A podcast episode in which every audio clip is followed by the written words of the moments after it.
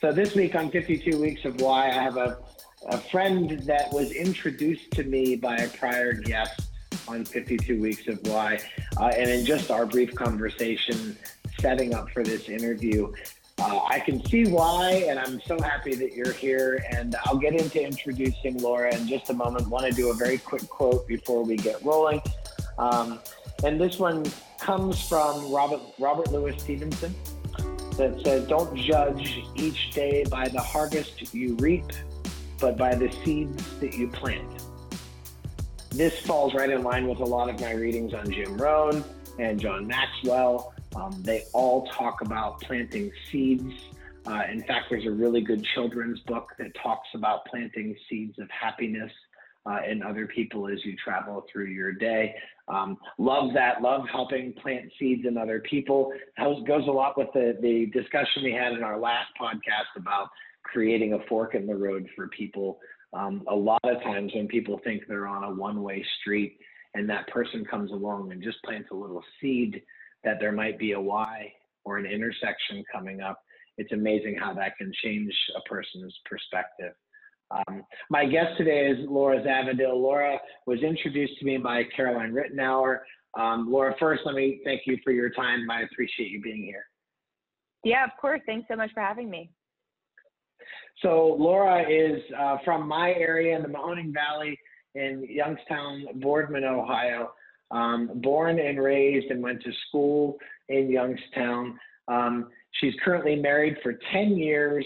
Congratulations, 10 years is a huge milestone. Yesterday was my wife and I's 11-year anniversary. It's pretty cool to be around other people who've been in relationships for that long and hear their interaction with their spouse and their children. So married to Micah for 10 years, and you have three daughters, ages 9, 7, and 5. So you have a fourth grader, a second grader, and a preschooler. Did I do that right? Third, second, and TK. Yeah.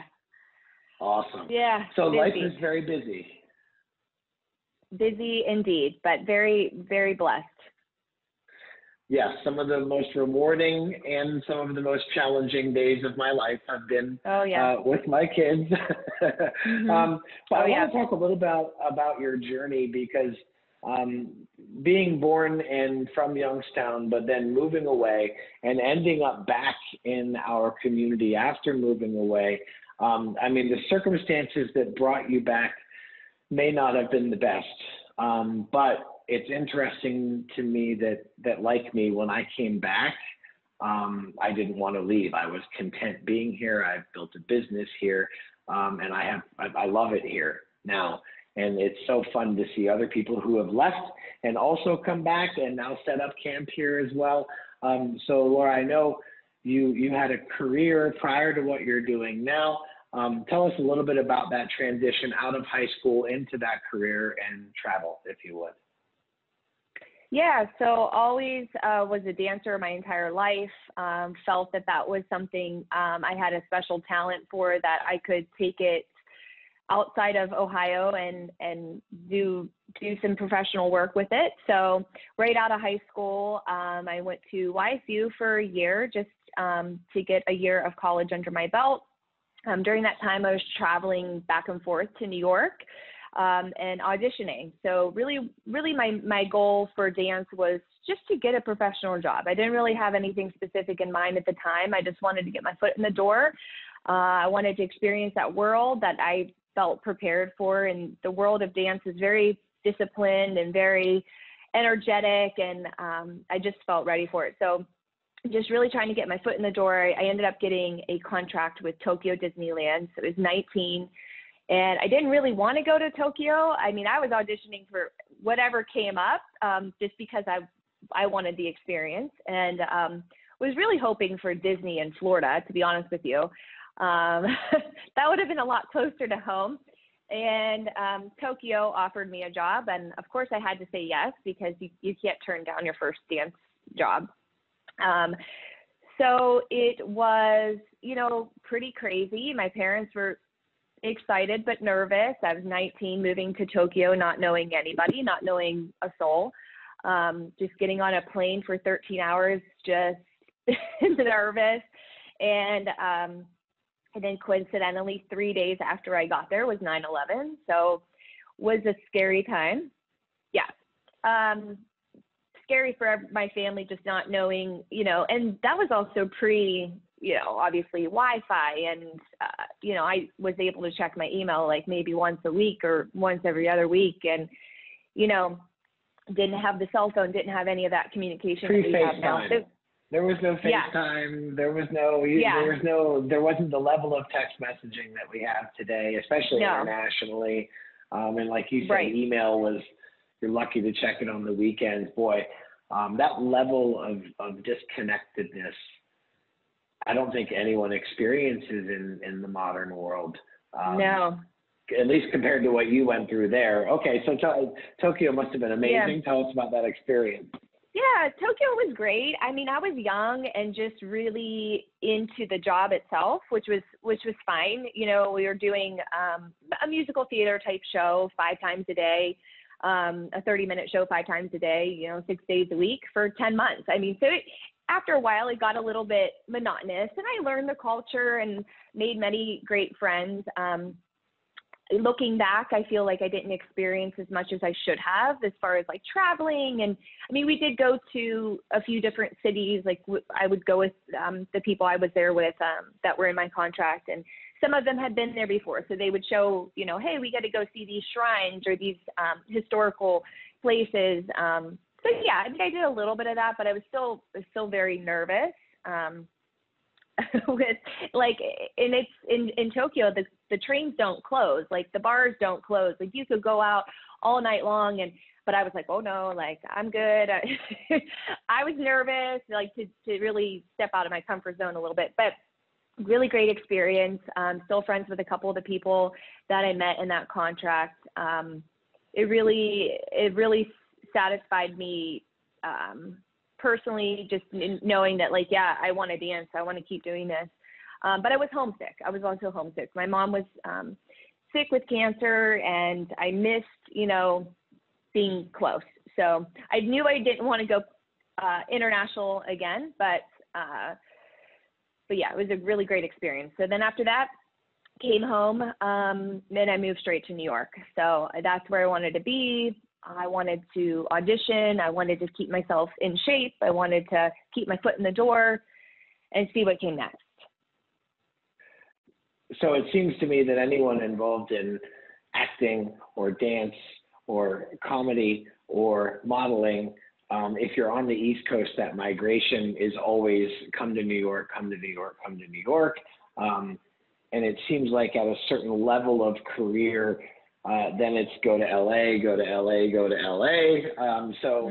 That sounds very logical to me, that coming out of your dance contract that you go to New York seeking another contract, because that's where everybody goes to look for that kind of work. So coming out of that, I think you had another cool dance contract that pulled you out of town again. Yeah, so right away I got offered the Radio City Christmas Spectacular. So that was a really great, a bigger production. So that was just during the Christmas season. So a shorter contract. It was in Chicago. So really fun because my family could all come, my friends would come and see me perform. Obviously a Christmas show, it's so fun, and like just, it was a really fun contract. And then, yeah, but they're just a little bit shorter. So, you know, that was really October through like January. And then ended up getting that contract again the whole next year. That one took me to Nashville. So kind of got to travel a little bit, you know, in the States a little bit more. Again, meeting new people and in the meantime auditioning. So, you know, really at that point I wanted to try to get my foot on Broadway. So that was like my next big goal. And I never quite got there. That's kind of when the whole dance world and the professional, just the entertainment industry can get really down on you. It's you know, your skin is thick and you can handle a lot, but sometimes you just, you know, you just need a break. So that's kind of where I was. I was really trying to get my foot in the door at 42nd Street. So it was on Broadway at the time. I knew many friends in the show, many friends that you know, were fantastic talent, but I knew that I was just as good. I, you know, could dance circles around some of them, you know, like, so I knew that it wasn't that, but every time it would come down to, you know, my hair color or my shoe size or, you know, what, just, she's 1 inch taller than you. And that's what we need. And you're sorry, you know, and it was just, and I get callback after callback after callback. I'd be home in Ohio and I get a call that says, can you be here tomorrow morning at 8 o'clock? Because the producer wants to see you again. And I'm like, yeah. And I get in the car and go and drive overnight to this callback. And I mean, multiple times, but it never got me the job. You know, and at some point after months of that, I just said, I'm done because it's hard. And I needed a break. The traditional employee, I mean, even an analogy of saying, imagine you're applying for a job, not even your dream job, but a job in your career that you've graduated for. And they bring you in and do a application, and then they bring you back and do another application, and then they bring you back and you do another application and another interview and another interview. And imagine going through 5 or 6 of those interview processes. And at the end of it, being given a list of all the things that are wrong with you, why they didn't hire you. I only know this because I had friends previously who were in dance, and it was, they just said that what they remember out of that is always the list of not good enoughs. That was always the takeaway, was the list of not good enoughs. And after how many jobs of getting the list of not good enoughs, they just, it was very, like you said, you have to be very thick skinned. You have to be very comfortable with yourself and confident in yourself. Yeah. So, but about that same time, I think there was also a circumstance at home that brought you back home. So your frustration had pinnacled, had peaked with the career path that you were going down. And what else happened that brought you home? Yeah, so my mom was getting worse.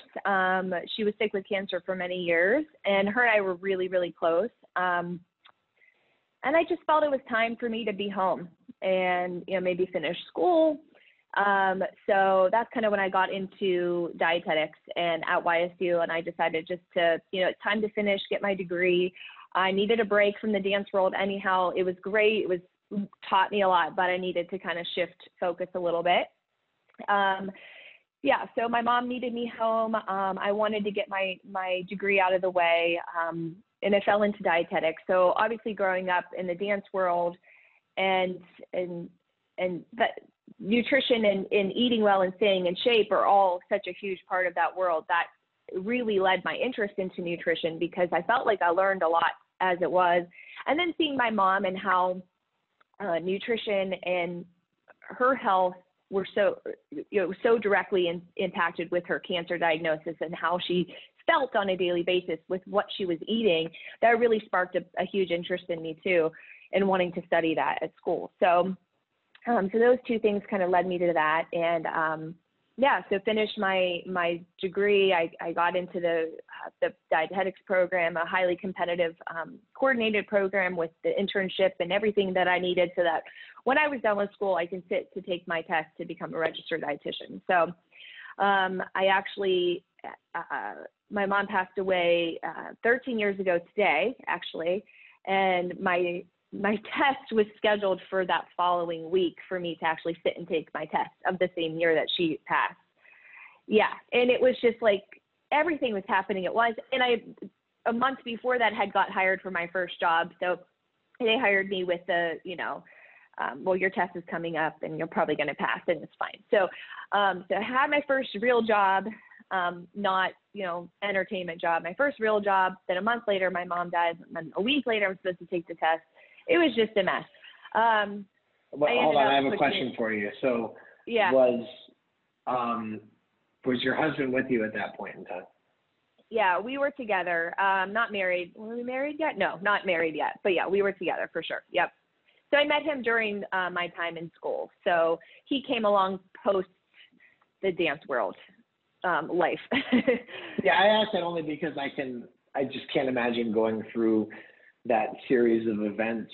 I mean, obviously coming out of being a dancer, thick-skinned is an understatement, but I can't imagine, no matter how thick-skinned you are, graduating, getting the job, what happened with mom, and how cool that you get to talk about this in honor of her 13 years later. Go right to, so did you take the test? Did you pass? So yeah, I ended up pushing it back another month or something just because I needed a minute. But yes, yeah, so I passed and it was great. And you know, it got me on my next journey there. So started my next job was at in Newcastle in Western PA, and I was in the schools, and I always loved kids. I always taught dance as a kid myself. So this is with K through 12 kids, teaching them about the importance of nutrition and how to eat healthy, and just making it fun and exciting, which is right up my alley. So I had a great first job experience there for about 5 years before I moved on to working at home when my kids were little. So just, you know, shifted a little bit, but a great experience. Yeah, and I think also something that we talked about before we were recording is the lifestyle of the actor, model, dancer, looking for gigs in New York City and in LA, unfortunately lends itself to body image, which can lead to bad diet habits. Right. Do you think that that's something, on top of the situation with mom, do you think that that's something that is also a reason that pushed you into nutrition and diet? Yeah, I definitely dabbled, I think, with some eating issues for sure. I mean, there's no dancer that hasn't thought of themselves, you know, when they're in a room of mirrors and bodysuits. And yeah, I mean, it's really hard being... Being a female in that industry is tough, especially when they say, oh, you know, you could be a size 2, but you're a size 4, so sorry. Yeah, I definitely dabbled in that. I wasn't, I think with my mom, I think I took it into a healthier, you know, it could have gone two ways where, you know, you're doing the extreme things and you're, you know, going the wrong way down the path. But I think my mom taught me to take it into that healthy. So why don't we learn about like eating healthy, and here's how we can do this together and that kind of stuff. So, but yeah, I've definitely seen a world of really crazy bad dietary habits, and that it really taught me a lot that this, you don't have to do those things in order to be healthy. And what does that even mean? And why does the size not matter? It really, I think I got a full picture of all that, seeing what I've seen in the dance industry. Yeah, thanks so much for sharing that. As a father of daughters, and I'm sure you can relate as a mother of daughters, this is in our future, our interaction with our daughters. And I'm always aware of when I hear something that needs to be logged somewhere in my memory banks for a time in the future when I will need to pull that out again to share with my daughters, because unfortunately we live in this society where there are certain expectations that are applied, that are, of course, in the dancing world, even more pressure applied. Thanks so much for sharing that story. Now, I'm dying to know, and I'm so curious to hear now, after hearing all of these things, what is your why? Well, that's a good question. So I guess just those experiences and learning the importance of fitness and learning the importance of nutrition. I guess I would say my why is sharing that. I want people to learn that it's not a one size fits all type of thing. So when people come to me for nutrition advice, I don't typically always say the same thing to everybody, because everybody's a little bit different and have different needs. Same thing with fitness. I want people to appreciate the importance of taking care of themselves, just as I've learned to do that, and just as I share that with my family. And I I feel that once people appreciate that, and maybe my why is that I'm providing that outlet for them to learn, you know, that fitness, it doesn't have to kill you to make you stronger. Fitness doesn't have to be, you know, throwing tires around and running marathons till your body is broken. It could be safe and effective, and it can be fun. And same thing with eating well. It doesn't have to be complicated with the keto diet and the intermittent fasting and all these crazy fads that people want to follow. It doesn't need to be that complicated. But once we find that people catch on to that and see and appreciate it, that's when I feel most satisfied, because I feel that I was a part of exploring that with them. You know, I do group classes at the fitness studio, and, you know, it doesn't always mean that I'm working with somebody one-on-one, but when I see them, you know, do something that they weren't able to do just last month, it's, you know, it's really satisfying to me, because I know that they're growing too. And then I see them coming back, and I see them, hey, this is my life now, like MBYO for life. Like, we're not, you know, I can't imagine my life without you, you know, and that's like crazy. But so I think it's just, you know, my why is that I like to share that with people. And I guess selfishly, I like that feeling, knowing that I was providing that opportunity for them. It's so cool. I want to see if I can unpack this into a sentence or two based on everything that you just said. And I'm going to summarize it a little bit just to make sure that I got it right. So I like that it's not a one-size-fits-all formula.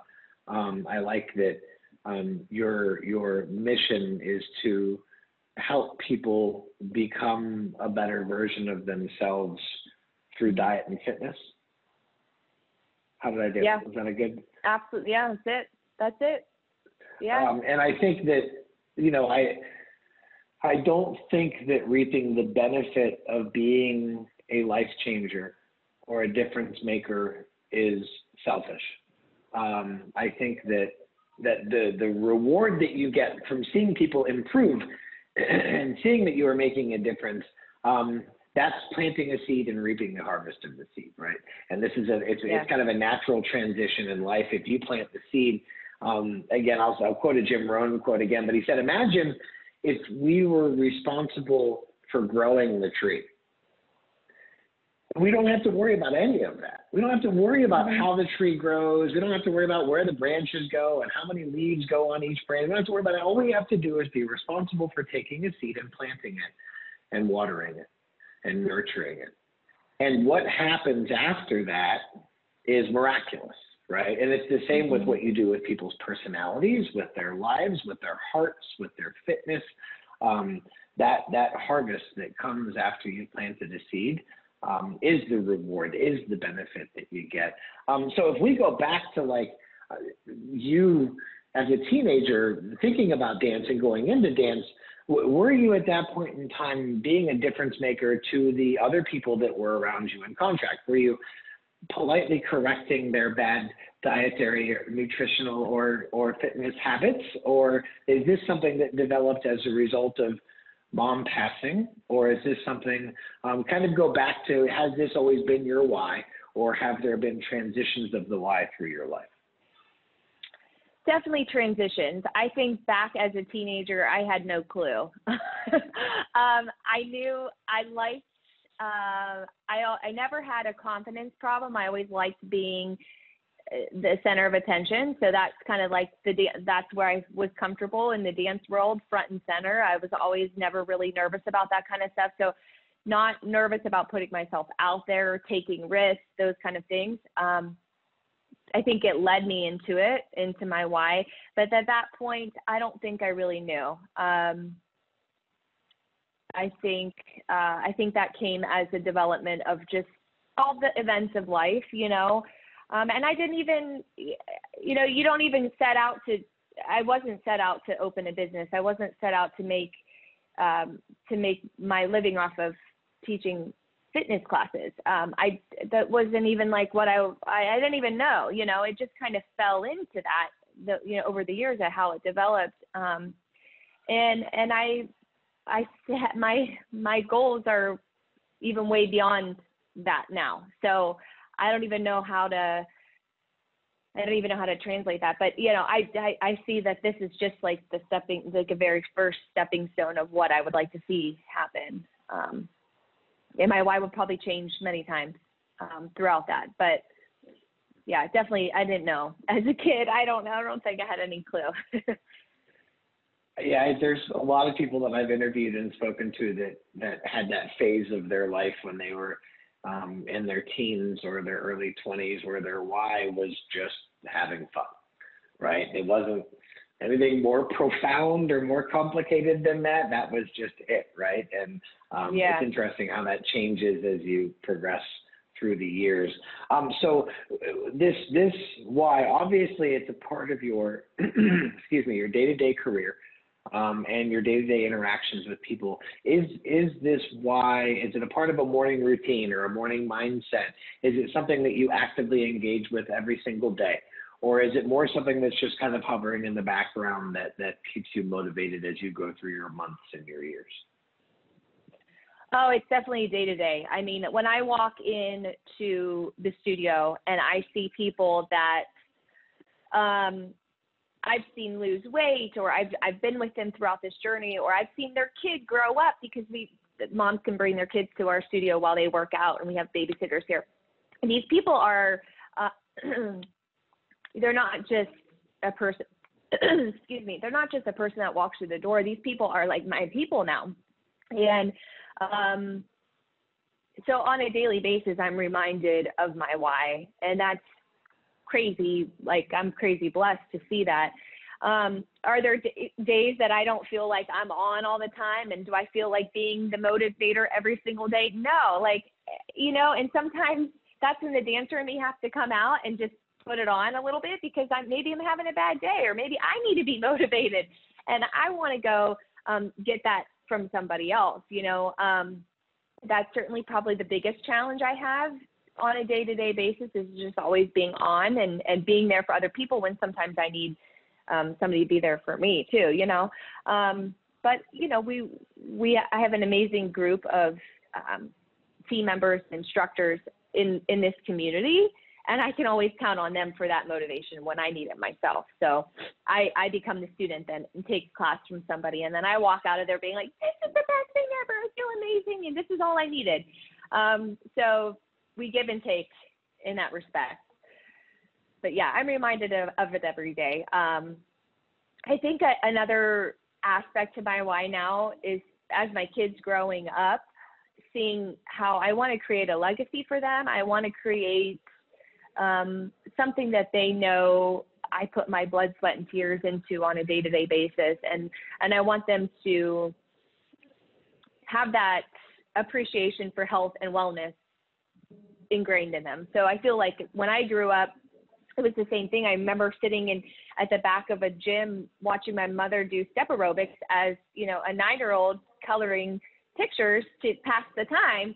And growing up in that kind of, you know, that house where it was valued. I want my kids to, you know, so now I'm starting to see the importance of that with my kids, and how I talk about myself. If, I don't look good in this dress, you know, how the words that come out of my mouth, the positivity, and how I feed them, and how we try to live our lifestyle so that it's ingraining that stuff into them as well, in a realistic way.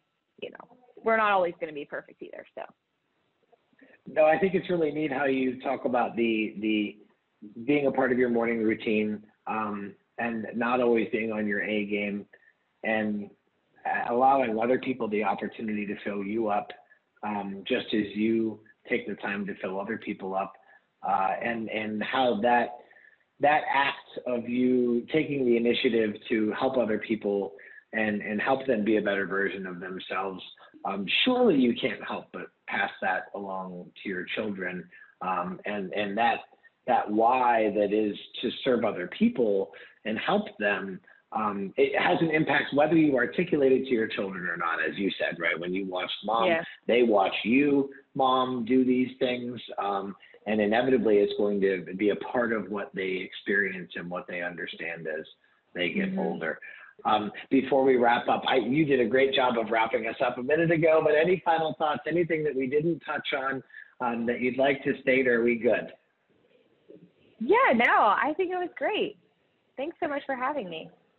Thank you for being here. I think your story is profound in so many ways, of having gone through what you went through in the dance world and traveling and then coming home and setting up home base here. So tell us, the name of your business in Youngstown is what? Yeah, it's called Mega Barre Youngstown, and it's a fitness studio for all ages, all levels, male, female. And then of course I do my nutrition coaching here as well.